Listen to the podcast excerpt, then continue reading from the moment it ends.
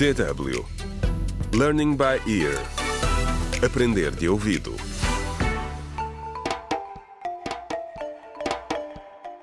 Contra o crime.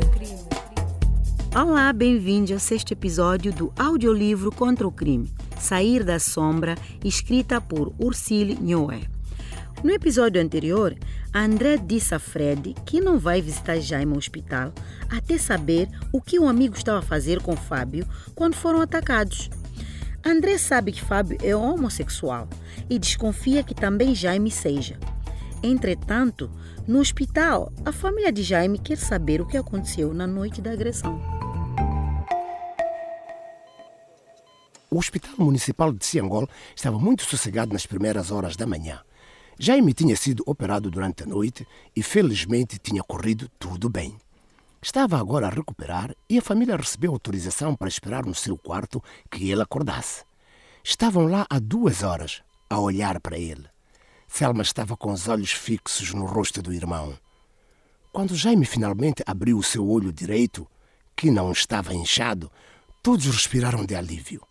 Selma ficou tão contente que quase lhe arrancou o soro quando saltou para lhe dar um abraço. Sônia agradeceu a Deus por poupar o seu filho e apressou-se a ir acordar o marido.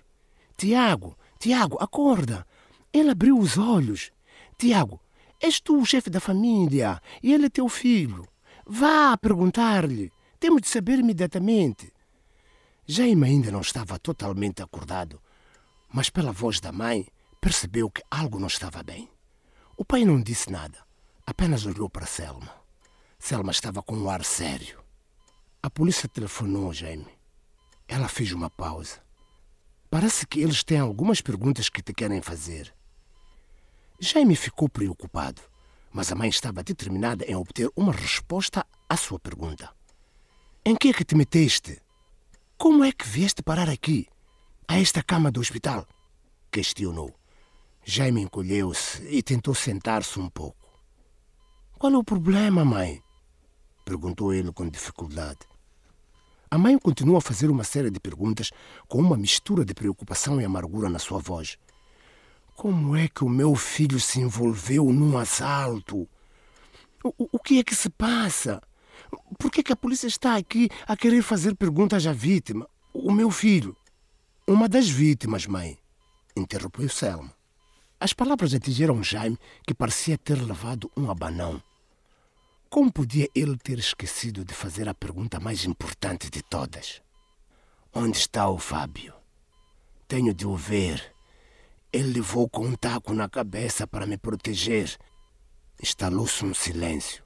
Até a máquina que monitora o coração de Jaime pareceu suster a respiração. Tiago tomou finalmente a palavra, num tom muito calmo. Ouve, Jaime. Tu és um jovem forte e tens de continuar a sê-lo, agora mais do que nunca. O teu amigo, que dizes que te salvou a vida, ele. Ele, ele morreu no ataque. Jaime caiu de novo sobre as almofadas.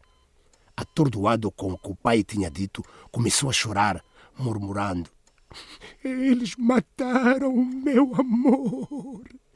Eles mataram o Fábio porque nos amávamos, porque estávamos apaixonados. A sua família ficou chocada. O que estás a dizer? Gritaram eles em uníssono. Contra o crime.